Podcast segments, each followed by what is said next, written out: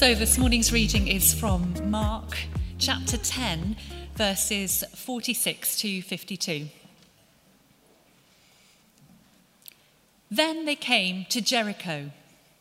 As Jesus and his disciples, together with a large crowd, were leaving the city, a blind man, Bartimaeus, which means son of Timaeus, was sitting by the roadside begging. When he heard that it was Jesus of Nazareth, he began to shout, "Jesus, Son of David, have mercy on me." Many rebuked him and told him to be quiet, but he shouted all the more, "Son of David, have mercy on me." Jesus stopped and said, "Call him." So they called to the blind man, "Cheer up, on your feet, he's calling you." Throwing his cloak aside, he jumped to his feet and came to Jesus.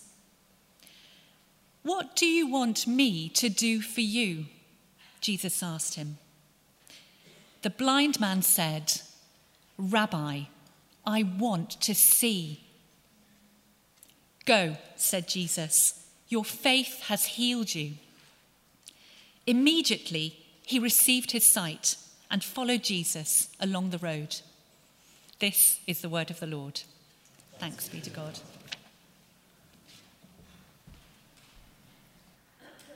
Good morning, Andy. Morning, Jeanette. Amanda, thank you for reading so beautifully. Let's pray together.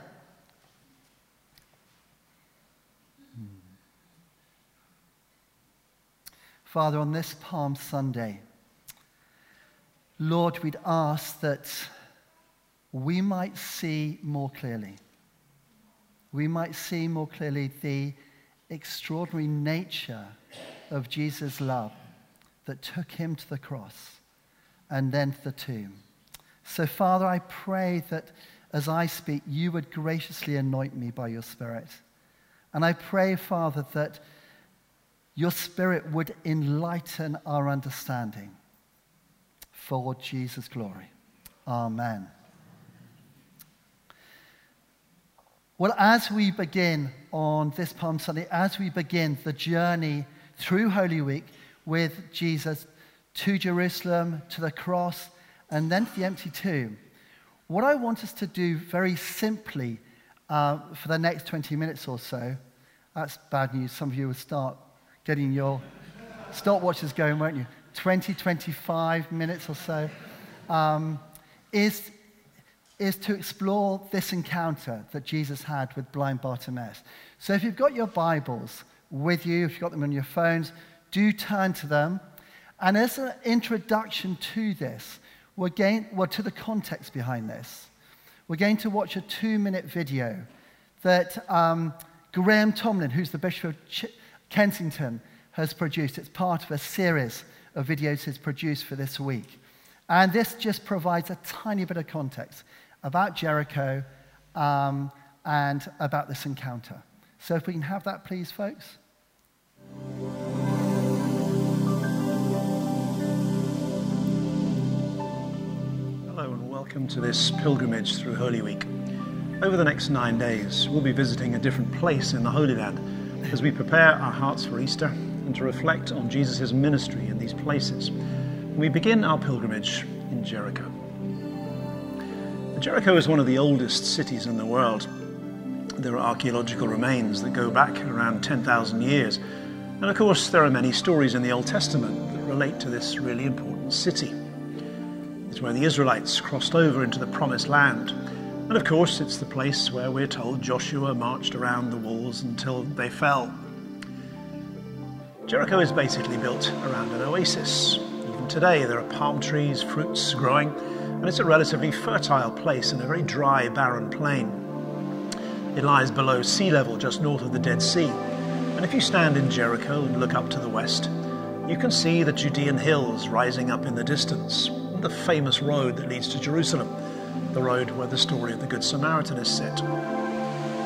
Of course, most of Jesus' public ministry took place further north in Galilee, But towards the end of the story that the Gospels tell us, he begins to make the journey with his disciples south through the Jordan Valley. It's a journey he would have made many times in his life to visit the temple in Jerusalem. Of course, we hear of one visit when, as a boy, he questioned the, temp- the teachers in the temple and got left behind by his family on the way home. But on this occasion, there's something rather fateful and foreboding about this rabbi and his followers marching on Jerusalem for the climax that's about to happen. And as Jesus and his disciples enter Jericho, or heading towards Jerusalem, they create a stir. News has filtered down from Galilee about this famous, stroke controversial teacher and miracle worker, and crowds gather. And Bartimaeus is sitting beside the roadside. Jesus travels through Jericho, and Luke's gospel tells us that Jesus meets Zacchaeus as he's traveling through Jericho. And he has that transformative encounter with, with Zacchaeus. And then as Jesus and his disciples are leaving Jericho, they come across this blind beggar. And Matthew, Mark, and Luke all record this encounter. But only Mark gives him a name. Bartimaeus, son of Timaeus. And Bartimaeus is sitting beside the roadside and he's begging. And because he's blind, no doubt his hearing would have become more acute. When people's eyes begin to fail, you know, people become more and more attentive through their hearing. And Bartimaeus would have heard gossip about Jesus, gossip about this miracle worker. And he'd have thought, this is my opportunity. This is my opportunity.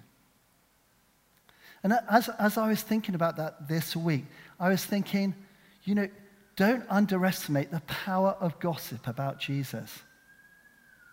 Don't think that just a small word spoken to a colleague, spoken in a social context, about an answer to prayer, about something recently you've discovered about Jesus, don't think that might not have an impact. The Lord can take all of that by his Spirit. And Bartimaeus has heard gossip about Jesus. And he's probably the sort of person who was an embarrassment around Jericho. He might have been the sort of person who people tried to avert their eyes from, either because they felt guilty or because he was always begging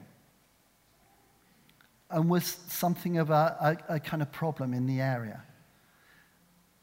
And as Jesus is passing through, Bartimaeus begins to call out, Jesus, son of David, have mercy on me. Have mercy on me. And what's the crowd's response? They try and shush him. Be quiet. The teacher's important, and he's clearly on a journey. But I love this about Jesus. Jesus allows himself to be interrupted. And Jesus stops, and he looks and he listens, and he says, call him. And he gives Bartimaeus his full attention. I wonder how hard do you find that at times? I mean, I know, personally, I can get very single-minded at times. And actually, staff working will be very aware of that, that there are certain times they probably think, probably not the best time to ask Andy that. Um, and even before the service today, uh, you know, to my shame, I was really short with someone who was trying to say something helpful, but it just felt like one too many things. Jesus is different. Jesus stopped, and he gave this troublesome beggar his full attention. And he says, Bartimaeus, what do you want me to do for you? And I love the fact that, Bart- that Jesus asks him that, that question. He doesn't just wade in and says, well, you're clearly blind. I'm going to, you know, I know what you need. But Jesus draws Bartimaeus into the healing encounter. He gives him agency. It's interesting, health professionals today would tell us that actually they don't want patients to have an unhealthy dependency. They want them to be involved in their own healing, in that journey to wholeness. Jesus was so aware of the importance of Bartimaeus' involvement in his healing. What do you want me to do for you? And Bartimaeus, with a lovely childlike directness, says, Rabbi, I want to see. I want to see. And Jesus' response says, go, your faith has healed you. And we need to understand what Jesus is really saying there. It wasn't so much Bartimaeus' faith, but it was actually his power that Bartimaeus tapped into. It's the power of Jesus that brings sight. It's the power of Jesus that brings freedom. It's the power of Jesus that brings hope and brings direction. But he says, you partner with me. And Bartimaeus, your faith, that's helped to bring healing for you. Rabbi, I want to see. And I know how extraordinary it is that kind of when people have had cataracts, and when cataracts are removed, kind of the world becomes technicolor again. And, you know, um, I know Fee has said that with some patients in the surgery, that sometimes patients will come in and say, you know, I didn't realize the carpet was this color.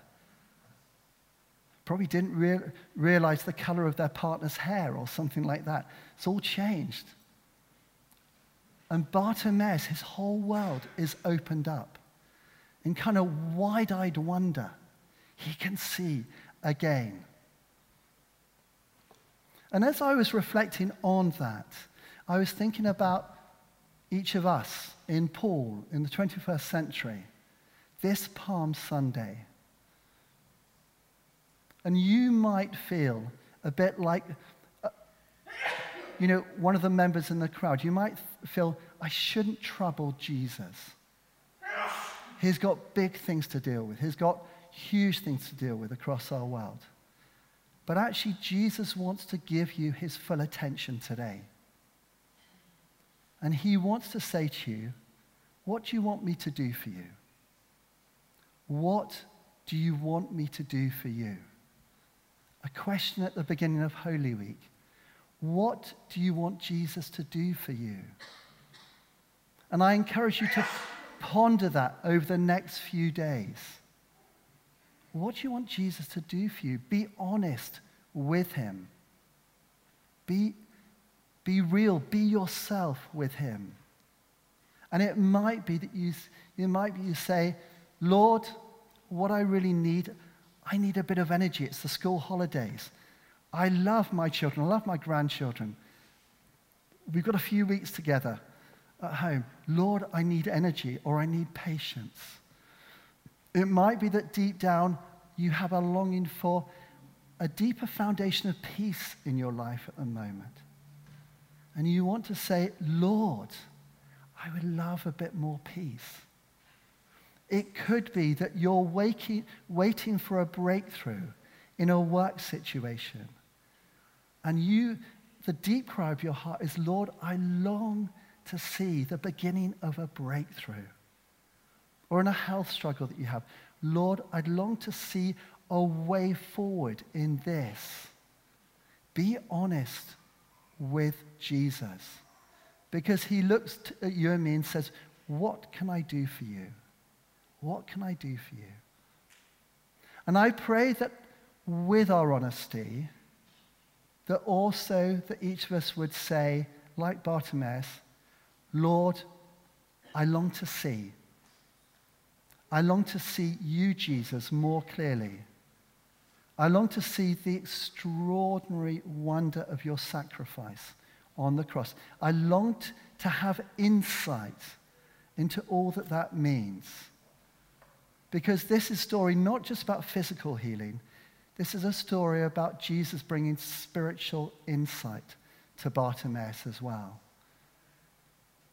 May we have greater insight, Jesus, this Holy Week. And it also might be, Lord, may I see my, the culture I'm living in more clearly. May I understand the strengths, may I understand the blind spots in our culture. Lord, may I see the community I'm surrounded with more clearly with your eyes. Lord, may I see my family. May I see my neighbors that you've called me to love. May I see them more clearly, Lord. And Lord, may I see myself as you see me more clearly. Lord, I long to see. What do you want Jesus to do for you? And this extraordinary, miraculous encounter is not just about a healing. There is a healing here. But Mark is recounting it because it's also a story of discipleship. We read in verse fifty-two, immediately Bartimaeus received his sight. And what did he do? He followed Jesus along the road. And the Greek word for road there is hodos. And that's a really important term in Mark's gospel. Hodos means the way, literally means the way in Greek. And Mark uses the term on quite a number of occasions. So, for instance, at the beginning of Mark's gospel, we're introduced to John the Baptist, quoting Isaiah, declares, prepare the way for the Lord. Make straight a highway for the Lord. Then, at a pivotal point in Mark's gospel, in Caesarea Philippi, where Jesus says to his disciples, who do people say that I am? He's, he's asking, oh, you begin to twig who I am. You begin to understand my identity. That, that encounter takes place whilst they are on the way, whilst they are walking together. And the earliest, earliest Christians, they were referred to as followers of the way. Matt mentioned that last Sunday evening as well. And it's helpful for us to be aware Mark is writing this gospel in the mid sixties A D. And during his writing it in the first instance to Christ's followers in Rome. And they were suffering Nero's persecutions at this time. And Mark is wanting to say to them, I understand that you are suffering for your faith. And some of you might well face martyrdom.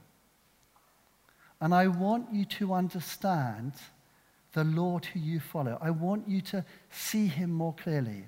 I want you to understand he was a great miracle worker. He was the charismatic Messiah, but he was also the suffering Messiah.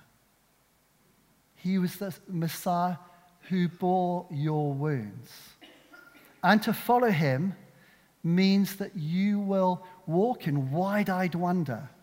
Like Bartimaeus, you will have the privilege of sharing in his ministry, of making all things new. But you will also be called to a cost. It will be sacrificial to follow Jesus. And we need to hear that today as well. We need to hear that it, the call of discipleship is a call that is full of huge privilege, but it's also costly. It will at times feel as though it's cruciform because Jesus says, come follow me, come follow me where? On the road to Jerusalem, the road to the cross and the road to the empty tomb. So just say, if you're finding life particularly hard at the moment, or if you're struggling with aspects of your faith, you know, you're in good company. You're in good company. It, that's not a rabbit trail. It's a major highway. And the charismatic, suffering Messiah walks with you. He walks with you in those hard places. So receive that encouragement today. Mark wrote to encourage those Christians in Rome, Literally, that means to pour courage into them. And some of us might need that again today. Lord, I need to receive more of your courage in that area. More of your courage so that I can keep going with what you've called me to do. Lord, I can keep walking with you because you pour courage in through the support of one another and by your Holy Spirit. So it's a story of discipleship. Being a follower of Jesus is never static. It's a dynamic relationship. And that doesn't mean it's relentless, relentlessly activistic. It shouldn't be that. But it does mean that we're on a journey with him. If we can have the next slide up, please. So a second question. How are you following at the moment? Right now, as a Christ follower, how are you following? We used, sorry, can I have that image up again, Bev? Thank you. We used that image on the front of our annual reports. And as Mark mentioned at our A P C M, one of the reasons we did that was that despite all the restrictions of the last few years and all the uncertainties, you know, our heart has been, Lord, we want to keep moving forward with you.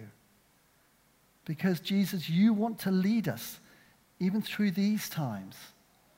And so there's a sense of movement. And it's interesting, you know, a boat can only be steered, the rudder can only work effectively whilst a boat is actually afloat and sailing. And that's true for us. And that was something that Bartimaeus was going to discover. So how are you following Jesus at the moment? What does the Pilgrim's Way look like for you? If we can have the next slide up, please. Some of you will remember about eight years ago um, on our sabbatical, Fee and I walked the Pilgrim's Way from Winchester Cathedral to Canterbury Cathedral. Now, we didn't do it in a day. We, you know, a bit flimsy, really. We did it in about six days. And um, it was a fantastic experience. It was a you know, great exercise, but it was, it was really sim- deeply symbolic. And there's a sense that we're all on the Pilgrim's Way. We're all, if we're following Christ, we are on the Pilgrim's Way. And so how are you following on that way at the moment? It's interesting. Some of the most joy-filled, wide-eyed Christians I've ever met are those who've actually known some experience of suffering in their own lives. Those who've known the valleys as well as the, the mountaintops of life. And I, as I was thinking about this, thinking about that this week, I remembered a, a young Lebanese female doctor who I met. Sorry, it sounds a bit dodgy, doesn't it? Honey, I didn't, no. I, I knew Fee at the time. We were almost engaged, actually, so it's nothing like that. But it was in nineteen eighty-four uh, at a place called Lopiano in Tuscany in Italy.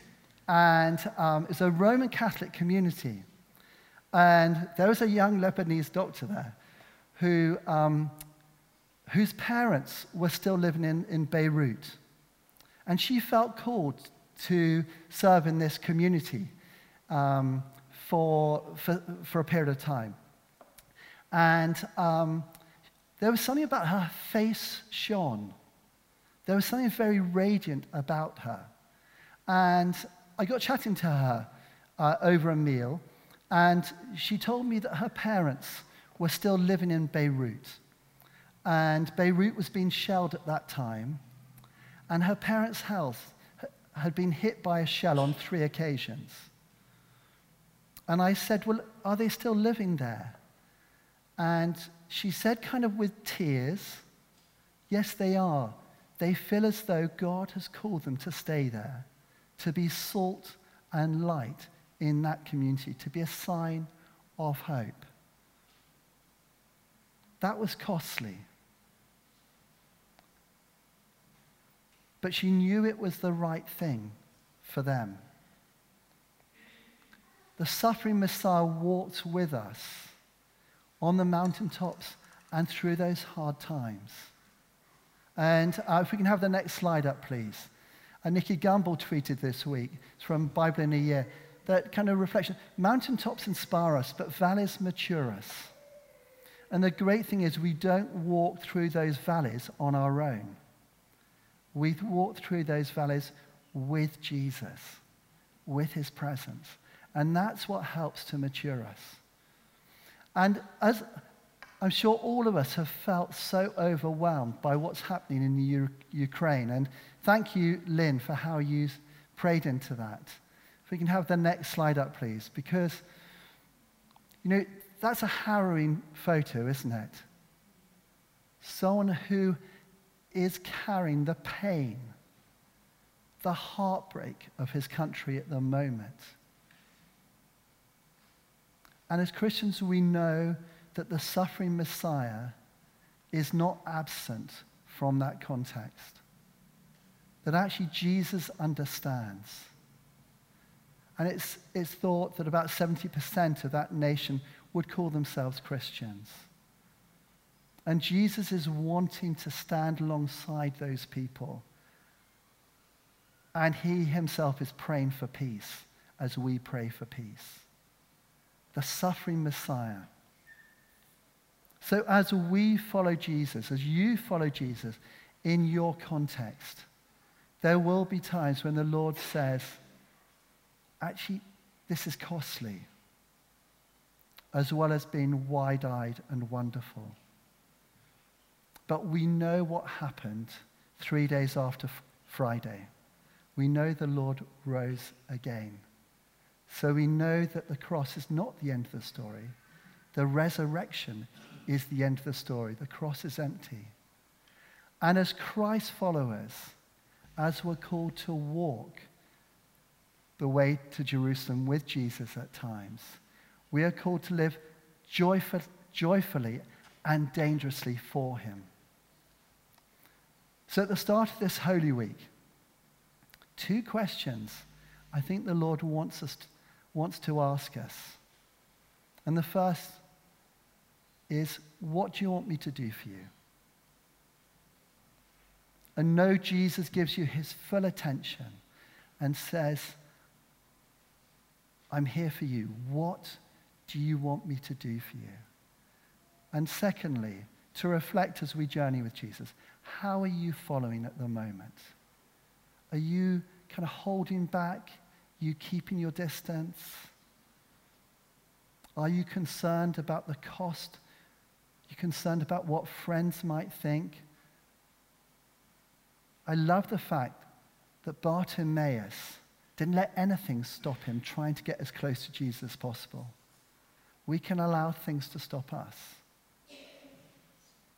It's quite good to recognize what stops you trying to get really close to Jesus. Let's be quiet for a moment. So we just hold these things in prayer.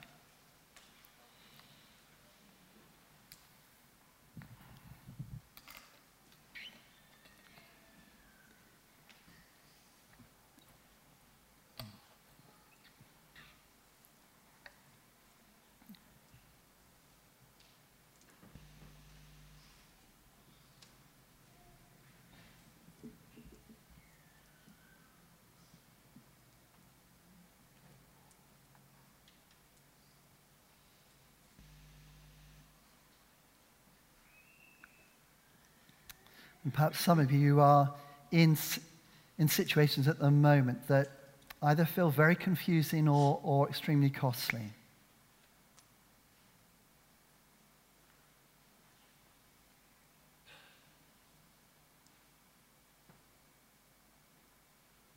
And the Lord wants to reassure you that he's right there beside you. You are not alone. And also his promised, his provision. I will sustain you. I will sustain you. So, Father, as we begin this Holy Week, Lord, we thank you that we know the end.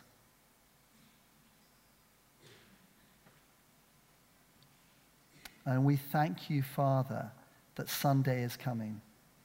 Easter Sunday is coming. But we thank you, Father, for your faithfulness in walking with us. We thank you for your attentiveness, that you want to meet our deepest needs. And Lord, I pray that for us as a church community and for each of us to get individually, Lord, we would follow you closely for Jesus' glory. Amen.